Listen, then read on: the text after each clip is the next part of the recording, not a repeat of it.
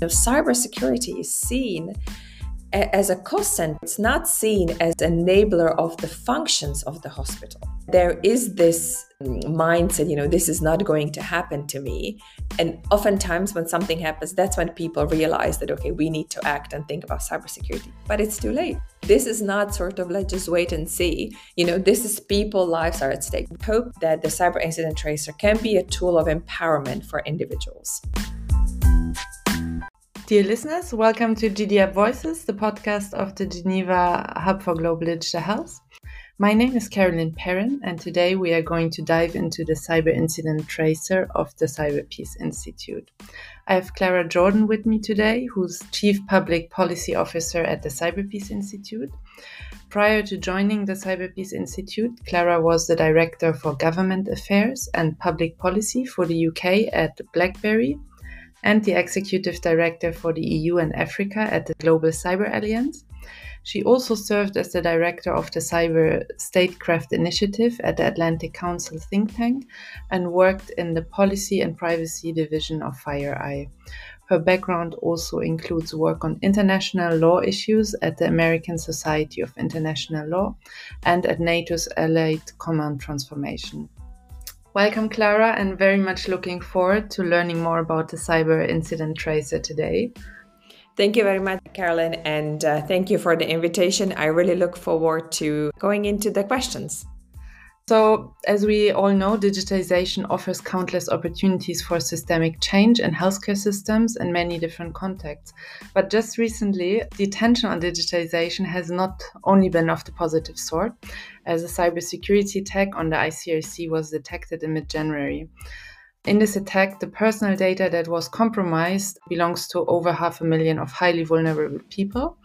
Such incidents really demonstrate the serious risks to the security of personal data and the protection of privacy that arise from the growing use of digital technologies in healthcare.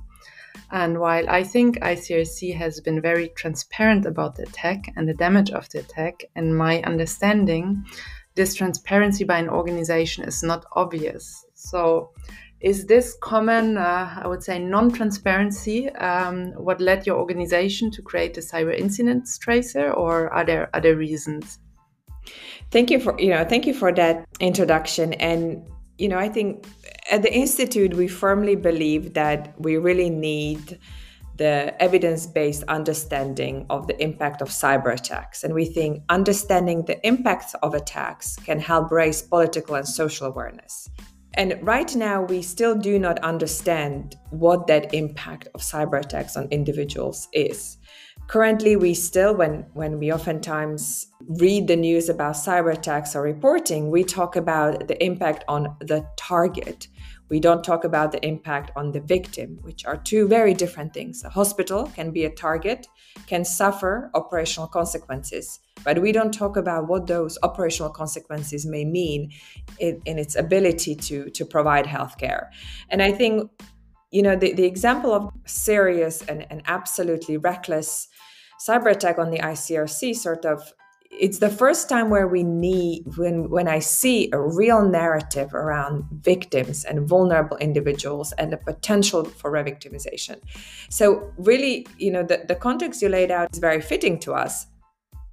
So you know when the institute started to about two years ago work around the healthcare sector we said look let, let's really spend time to document these attacks and let's think about what these attacks mean. And we've we published in March 2021 Playing with Lives report, which, which was the first endeavor. And as we were collecting data, we have a wonderful team of analysts in our organization. We realized that, look, we, we don't have the data on cyber attacks. We don't even know when they occur. Not all of them are reported, and we don't know what happens after the attack. So even if it's it's you know public bodies notify or it's covered in in newspaper, no one is really talking about what happened after the attack. You know, maybe they said, well, you know, it cost $10 million to do remediation. But who is reporting on what happened to the victims? Who is reporting on what happened to the patient data? And our analysts realized that sometimes you have to go to hacker forums or, you know, the d- different forms where where hackers actually talk about, oh, I you know I breach this organization and I ask for this much ransom and there's the data and here am I dumping the data, and we think it is absolutely critical that we base policymaking on data that does not come from these forms that i mean they don't even provide a full understanding of the picture but it's been it's been completely uh, a horrendous see that we cannot understand the impact if we don't have data. And we don't have data and if we have the data they are from the perpetrator itself. So this really really motivated the work on a cyber incident tracer to really show the trends to really show the evidence of the disruption, not just to say there was an attack, but really evidence the disruption. We think this is absolutely key in, in improve the decision making, the policy making, the resilience measure. We have to understand what is happening to, to take informed policies. Thank you. Now you have collected some some evidence and data. Can you give us some kind of uh, description how big the issue of cyber attacks is in the field of health? Absolutely. So, first, I will talk about uh, two very worrying trends, and then I dig a bit deeper into the data uh, we have seen. So, the way that trends in the threat landscape are developing, you know, ransomware is it continues to be one of the largest issues, um, you know, for the healthcare sector, and the ransomware has has a very sort of negative and impact on the on an ability of an organizations to operate but now, as the you know modus operandi of attackers are evolving, we are seeing you know double, triple, quadruple extortions. And what it means is not only the hospital or facilities being extorted, right? So the data is held for ransom, but the malicious actor then goes and, and addresses, contacts the victim itself for extortion. So they'll say, Look, I breached the hospital. I know you have a substance abuse problem. I'm extorting the hospital already, but I want money from you, or I will leak the information about your health issues, you know, mental health challenges, all the very, very personal, dramatic, life changing events on people's life. I will publicize it.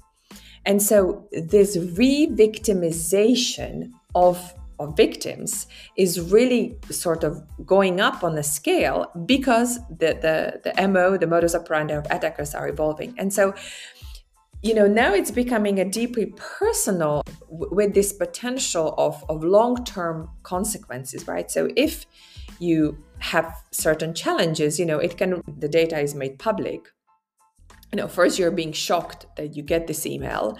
I mean, the trauma and worrying of that is already horrendous. But then you think about it, okay, well, my all of my future employers will know about this issue. Imagine if a child's health records are leaked. They can be re-victimized over and over again in the course of their life when it comes to job, education, you know, and you don't know how that this data that's been leaked is going to be used and reused against them. So it's really this First worrying trend is development in ransomware operators that leads to re-victimization. The second one is that, you know, now we see the ransomware operators operating in this sort of ransomware as service uh, model where a malicious actor can go and say, well, I want this and I want that exploit and I want this malware and I want this. And, you know, they, they, they build a puzzle of the attack. And so this sort of picking and choosing from different actors, different threat groups, you know, nation state tools, you know, these blurring the lines. Sometimes the nation state actors use criminal tools uh, for ransomware operations. The criminal gangs are sort of sharing sharing it. It really, really muddies the waters of attribution and accountability because once we sort of mixed it all up, it's so hard to know who did it who should we go after? And it really it really complicates the already sometimes complicated um, work on attribution. And, and for us at, at the work of the institute you know being able to understand who has perpetrated an attack is absolutely key to to them bringing these people to a, for their acts. So this was sort of on a macro level. In the cyber incident tracer we've we capturing data over the course of one year. We've captured around 235 attacks across 33 countries. Our data has not been complete and i will talk a bit about the data challenges. But you know during this time we've observed the 235 cyber attacks in 33 countries. But what we've also observed is the impact they have had on organizations and individuals. So, for example, operational disruption to services lasted somewhere from an hour to four months. So, four months of operational disruption to a healthcare facility to provide care in the midst of the pandemic and in average we, we looked at it and it's almost 20 days per incident i mean 20 days i mean I, I don't have to stress the point the difference this can make in someone's life death health um, we've also seen that the numbers of records breached um, was around almost 3 million, which is about 200,000 records per incident. So, per incident, you know, on average, this is the number of records. And again, these records are being taken sold dumped on dump sites for so many potential you know ways um, to re-victimize someone. We've seen that in 57% of incidents you know the systems went offline. And we've seen that 80% in 80% of accidents the data was either leaked or exposed. So again the re-victimization the you know the, the sale of, of uh, private information. And as you know the the data breaches has been really on the on the forefront of the news at least for the past you know 10 years. But we really moved from the area of the more financial you know right data breaches to data breaches that now build this marketplace of, of personal data. That's obviously a very concerning trend. And i would say that uh, concerning trends we've seen is that disruptive attacks hit about 170 patient care services in 26 countries so these are attacks that really led to serious disruption. And for example, we've seen that there had to be a diversion of ambulance in about 15% of accidents and the cancellation of appointments in about 20% of incidents. What is important to highlight here that this is just a fragment. This is just you know a snapshot of what we could actually observe. And the numbers are shocking. Even if this tells us just a part of the story, it is still a, very serious story that requires attention. Thank you for these insights and reflections. I mean, as you mentioned, just the extent of these attacks, I think it's it's difficult to grasp. If I understand correctly, the objectives of the cyber incidents tracer really are to document better what the incidents are by connecting incidents and having kind of a systematic approach in collecting this information in order to inform and to influence policy and practice. Absolutely. You mentioned before also we not don't only speak about the healthcare organizations uh, who are targeted, but now that there are also um, users or, or, patients that or victims that are retargeted can they use the cyber incidents tracer um, for help? Or is the, is the target user population really to inform policy and practice? Or can it also provide some information to victims uh, I would say, you know, there's three groups that we, we think that can benefit from from this work. So one is the policymaking community. Having data and information is a very powerful tool in advocacy. So we're striving to use this information to advocate and raise awareness around the, the extent of the issue. The other area is the other target audience um, are the sort of healthcare facilities and providers, and you know we have we have pretty global data that show us the the incidents, and you know we are fortunate enough to to live in a in a country where where there is access to information, there are resources for threat intelligence. There are resources for educating this sector. But unfortunately you know there's so many small healthcare facilities there's small so many small organizations you know these family doctors in remote areas you know they for them it's so hard you know to even start to think about a threat and i think it is also to help you know raise awareness of the threat within the medical sector because unfortunately there is still a lack of understanding. You know, if if you speak to so many uh, CISO or CIOs from the hospitals, you know, they said, you know, it's it's a real challenge. You know, cybersecurity is seen a, as a cost center. You know, it's not seen as as enabler of the functions of the hospital, and so we, we still believe that there is this this um, mindset you know this is not going to happen to me and oftentimes when something happens that's when people realize that okay we need to act and think about cybersecurity but it's too late i mean this is not sort of let's just wait and see. You know this is people lives are at stake. So we're also hoping that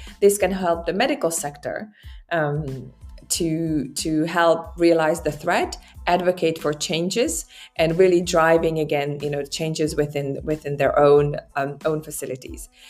And lastly you know we are hoping that that the cyber incident tracer can be a tool of empowerment for individuals as you know uh, access to healthcare is a human right and governments do have an obligation to protect this fundamental right. And we feel that if if the data is available to say look you know there's been there are these cyber attacks you know look at look at what they can what they can do. You know individuals feel a bit more empowered to go and figure out how they can advocate together with others you know whether it's an ngo community or or others you know they can advocate for change. Um, because ultimately i feel that again when if you're an individual and you read the news what you read is that you know it costs 30 billion dollars to protect the healthcare over a year. Or i mean i don't know it costs 5 million dollars to pay the ransom or you know we paid this year 2 million swiss francs for cybersecurity in this sector. A hospital was attacked. It took 3 it took 3 days to remediate. But where are where is the human story the human story is not there right now. And so we think that if we can say, look, you know, these attacks are happening, 20% of ambulances had to be diverted. If you have a heart attack and your ambulance have to be diverted, you know, every second counts. You don't have time to go to the next canton, you know. So we're hoping that individuals with others and with, with the NGOs can take this data and advocate for the governments to make the right choices, make the right decisions, invest in the sector, conduct global diplomacy to you know ensure that the attacks are, are not continuing. So the, these are the main, main three audiences. But as you know, you know the, the third one is the hardest to reach. And uh, we are working continuously to understand what actually empowerment of individuals means when it comes to cybersecurity. Thank you. And maybe just because uh, our listeners they they aren't able to see the cyber incident tracer, could you maybe just uh, very briefly describe the functionalities um, of, the, of yeah. the cyber incident tracer? Yeah. So the cyber incident tracer allows uh, the individuals to to access the data. So first of all, there is a story, you know, where we talk about what is the risk, you know. So there's there's a, a interactive story where we say like this is actually what this means. And then we have a, a, uh, a platform that shows you you know the the cyber attacks that are happening. And you can really you can really see there you can really access data. And look how many incidents we've tracked how many incidents per week in which country what kind of incident was this? Was this a disruptive attack or was this an unknown? And we're really focusing on disruptive attacks here what kind of incident was this? Was this ransomware or confirmed, unconfirmed? Which sort of subsector was attacked? Was it a manufacturing? Was it a, someone in a pharmaceutical company? Was it a patient care service?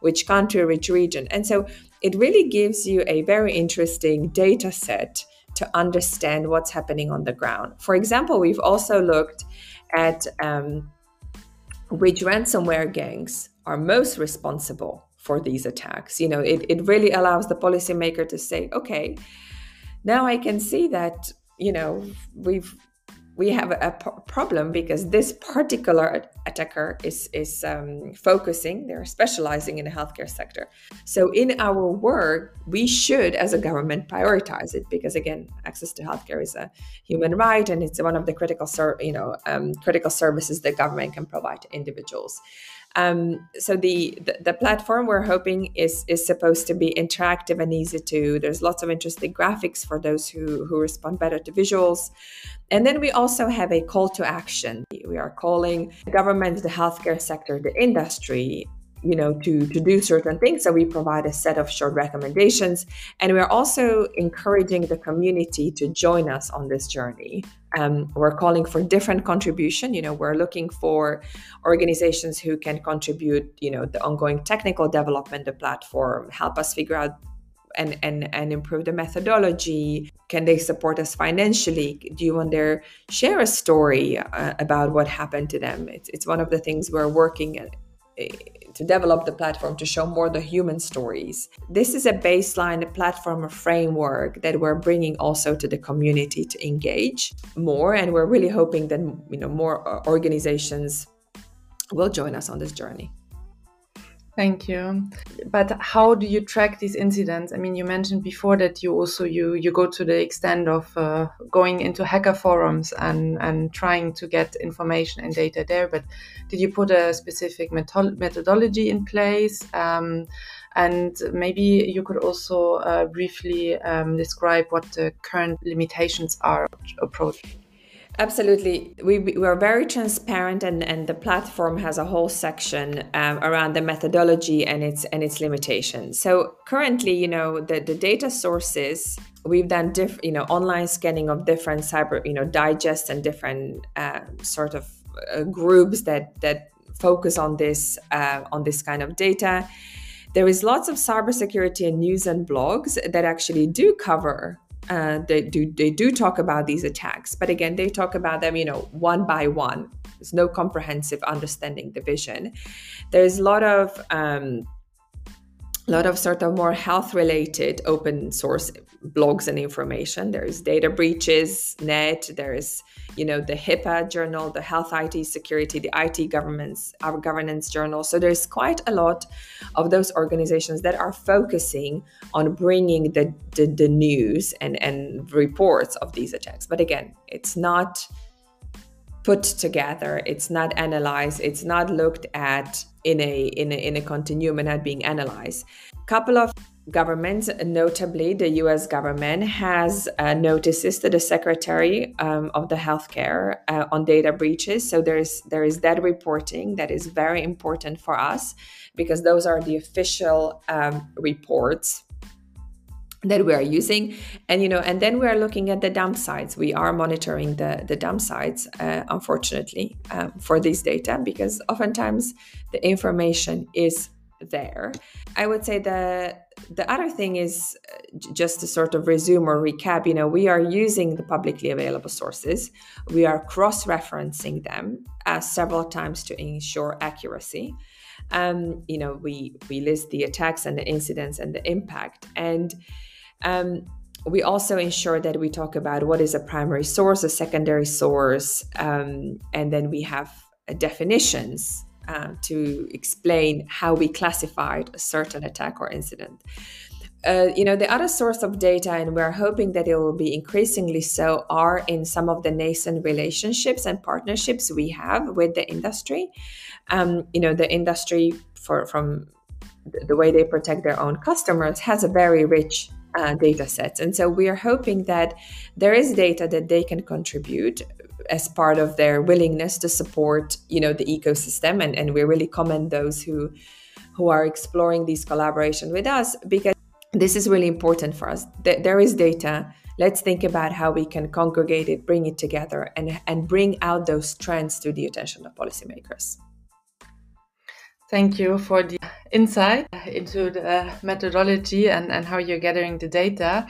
Um, from the data you have collected so far, what are the main types of attacks you have been able to identify? And can you explain um, why those attacks are the most prominent?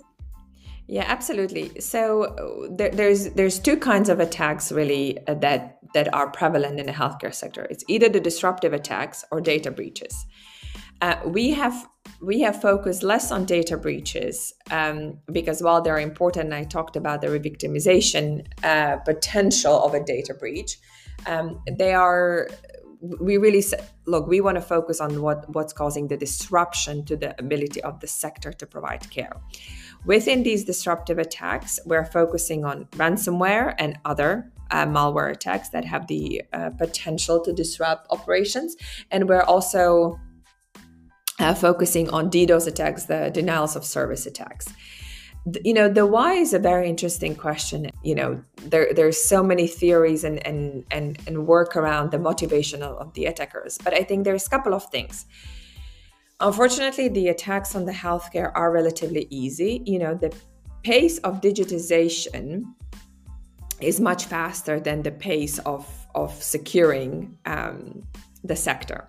So there's so many open doors and windows and back doors that, that it's relatively easy to go after the sector from sort of the, the security infrastructure perspective.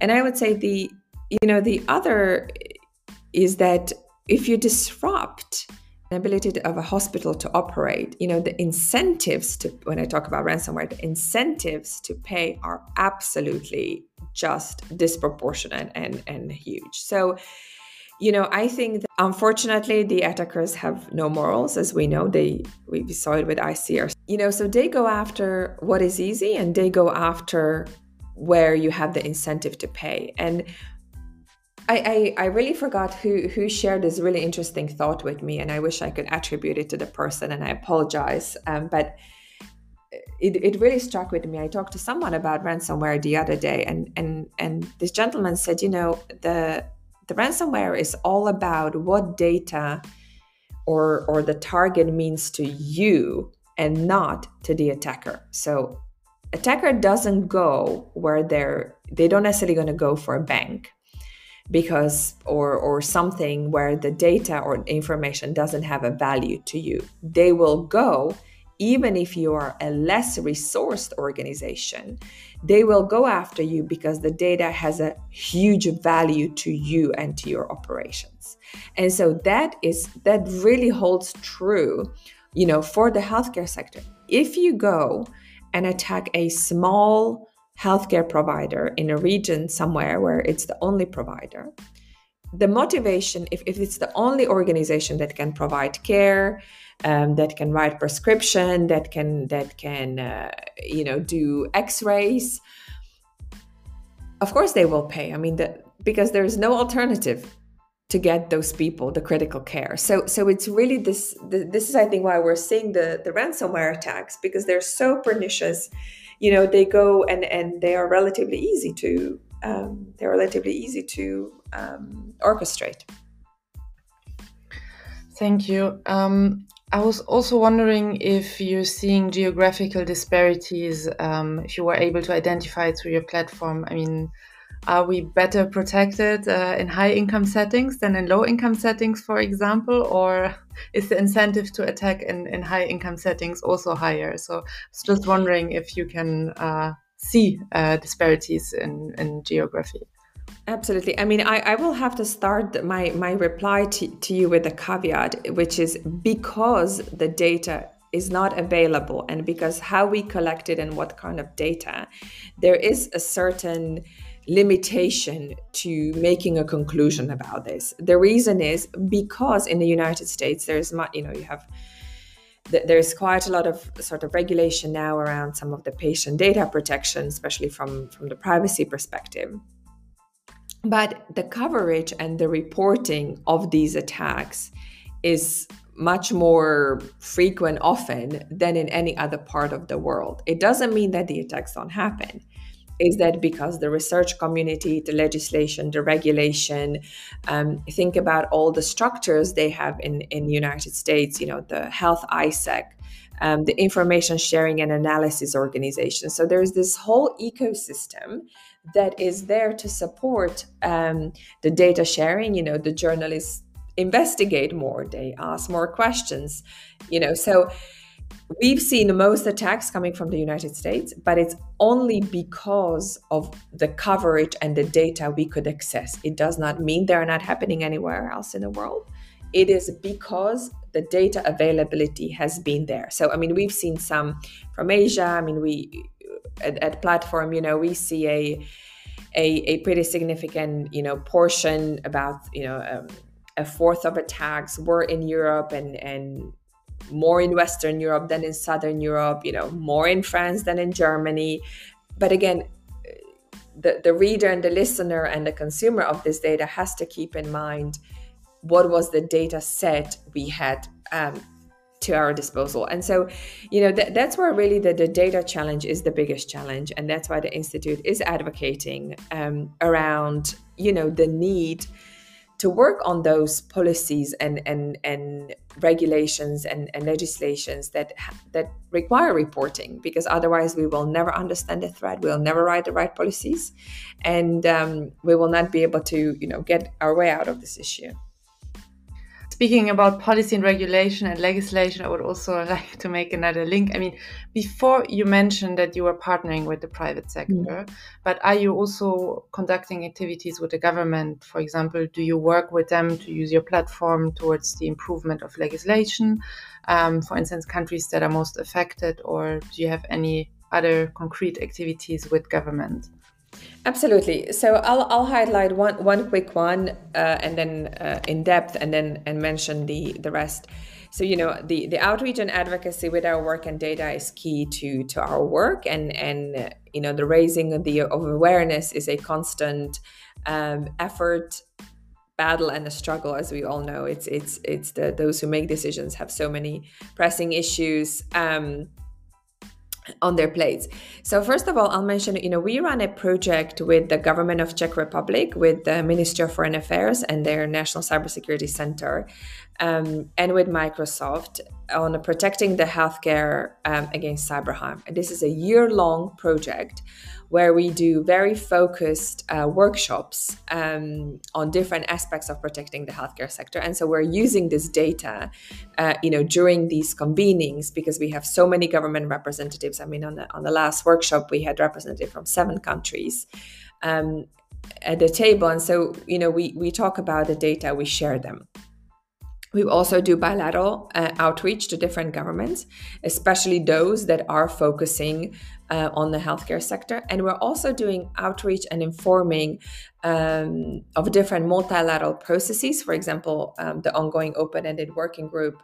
Um, where you know in our submissions in our discussion papers in our proposals in our outreach we we use the data you know to to really support the point that healthcare needs protections that we need to hold more perpetrators accountable that we need to understand the impact of the of, of the the attacks that we need to, to invest more. We need to do more capacity building. We need to do more partnerships. So yes indeed the the relationships are at a different level with different governments but there is there is an outreach on bilateral level. There is you know outreach um, even to diplomatic community here here in geneva and there is informing these these multilateral uh, fora. Thank you so um, with the cyber incidents tracer, you really have achieved uh, putting out a, a, tool to, to the community or the ecosystem that uh, allows to understand better um, these attacks.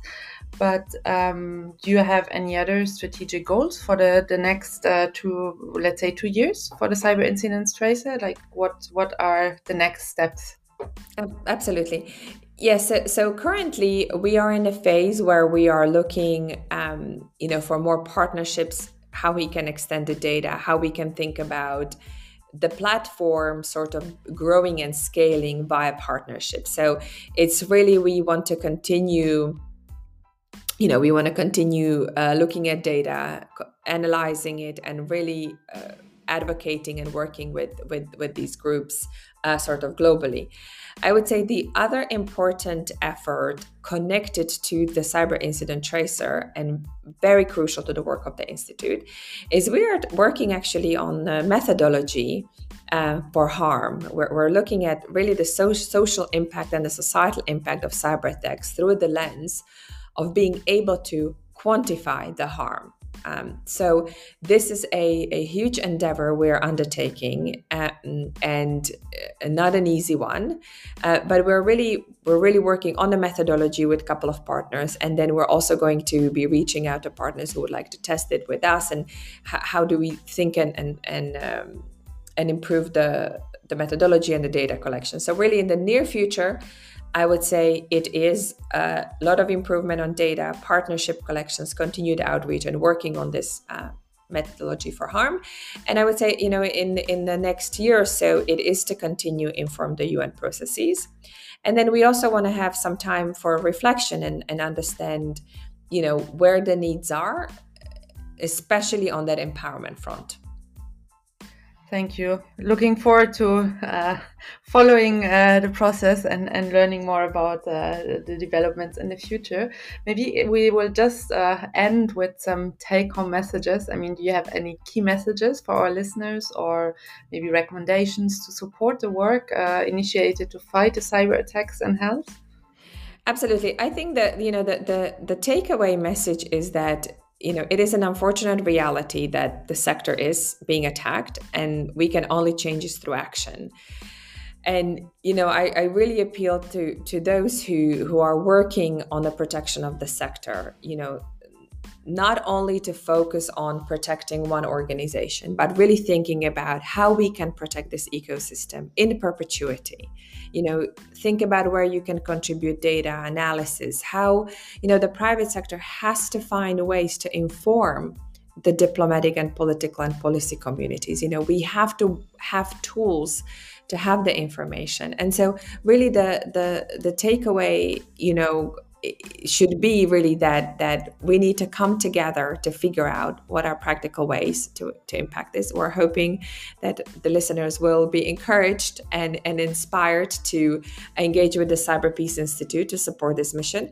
But we also encourage individuals to to think about, you know, asking for what is being owed to them. You know, there is a responsibility on a set of actors um, to provide a care without disruption, not to be harmed by technology or, or not, you know, having the access to healthcare, which is which is a human right. So we're also appealing on individuals to think about, you know, what they can do in in in asking for you know government to protect the sector. So I, I think these would be yeah these would be key uh, key takeaways. Thank you, Klara, and we thank you for this insightful and for me also educational discussion. I, learned a lot. Um, thank you for taking the time to discuss this very important and timely topic with us, and also thank you for the listeners to, to following. Thank you for the invitation. I look forward to the continuing engagements and future opportunities to discuss our work.